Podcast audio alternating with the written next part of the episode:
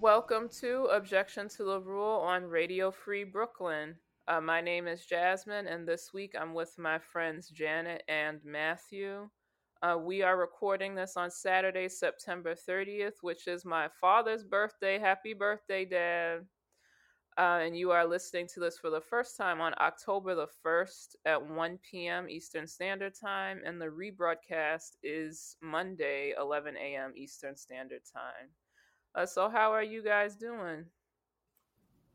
Trying to stay dry. Yeah, that's exactly what I was gonna say. Drying out. Um, was very thankful to be in Queens. Uh, in my area, we stayed. I think the area was um, well drained throughout the area, um, but doing good. Um, enjoying the switch into autumnal weather. Yeah, I've I was safe as well. Like nothing happened to me specifically, and I didn't have to go out when it was at its worst. But yeah, it really depends. Like sometimes from one block to another, like how these types of weather events will affect you. But grateful that you know we're okay, and you know our thoughts are with anyone who's still struggling or had to deal with significant damage because it certainly was a lot. Um, so, for this week's show, for our local news, we'll be talking about the extreme flooding that happened in New York City. Uh, for national news, we'll be discussing the passing of Senator Dianne Feinstein. And for world news, uh, we'll be talking about the tragic uh, stabbing death of a young girl in Croydon in the United Kingdom. And for good news, uh, we'll discuss a Supreme Court victory for some of the indigenous peoples of Brazil.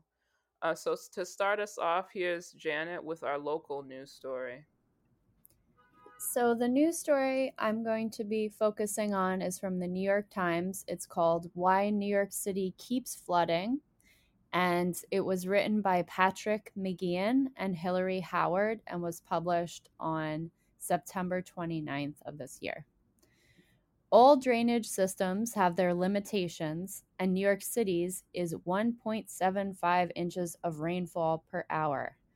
Unfortunately for many New Yorkers, the storm that deluged the region on Friday dropped more than two inches between 8 a.m. and 9 a.m., and then kept on coming. The limited capacity of the city's network of drains, pipes, and water treatment plants is the main reason New Yorkers across all five boroughs suffered through flooding. And this probably will not be the city's last bout with heavy flooding as it plays catch up with the pace of climate change, experts said. The rush hour downpour on Friday overwhelmed 7,400 miles of pipes that carry stormwater and sewage under the city's hard surfaces to treatment plants or into the nearest rivers and bays. The runoff backed up into the streets, causing flooding that swamped cars and swept into basements and subway stations in Brooklyn and Queens. The scenes of water rushing over roads and sidewalks were similar to those in 2021 when the Hurricane Ida inundated the city and left 11 people dead in Queens.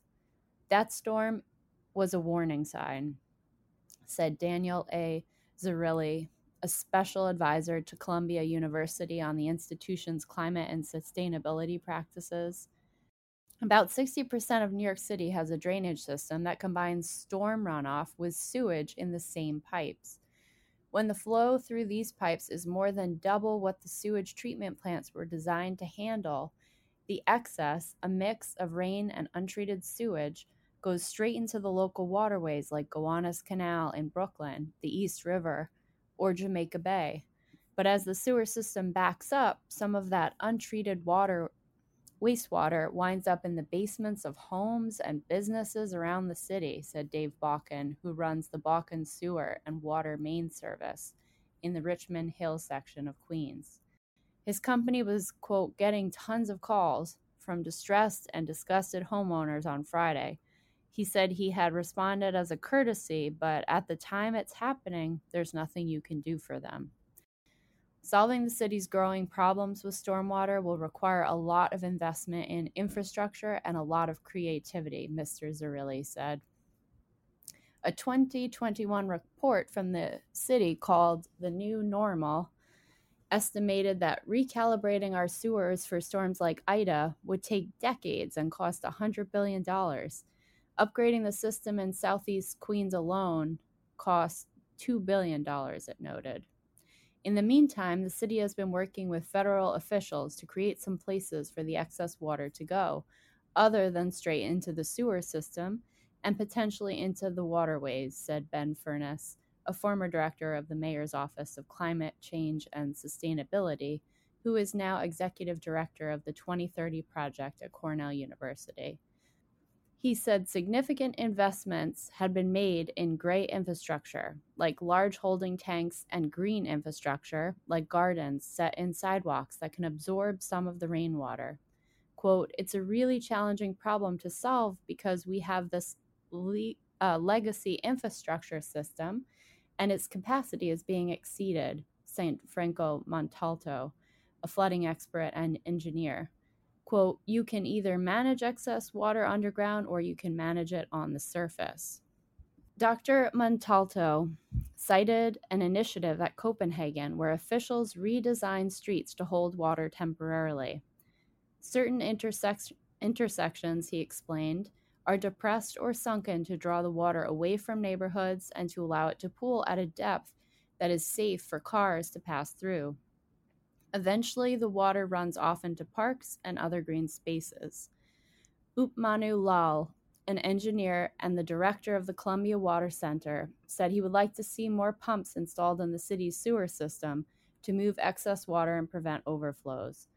Candace Agonafir, who conducts research with Dr. Lall, said one factor in the disastrous flooding during Hurricane Ida was the accumulation of trash and other debris that blocked the rain from getting into the sewers.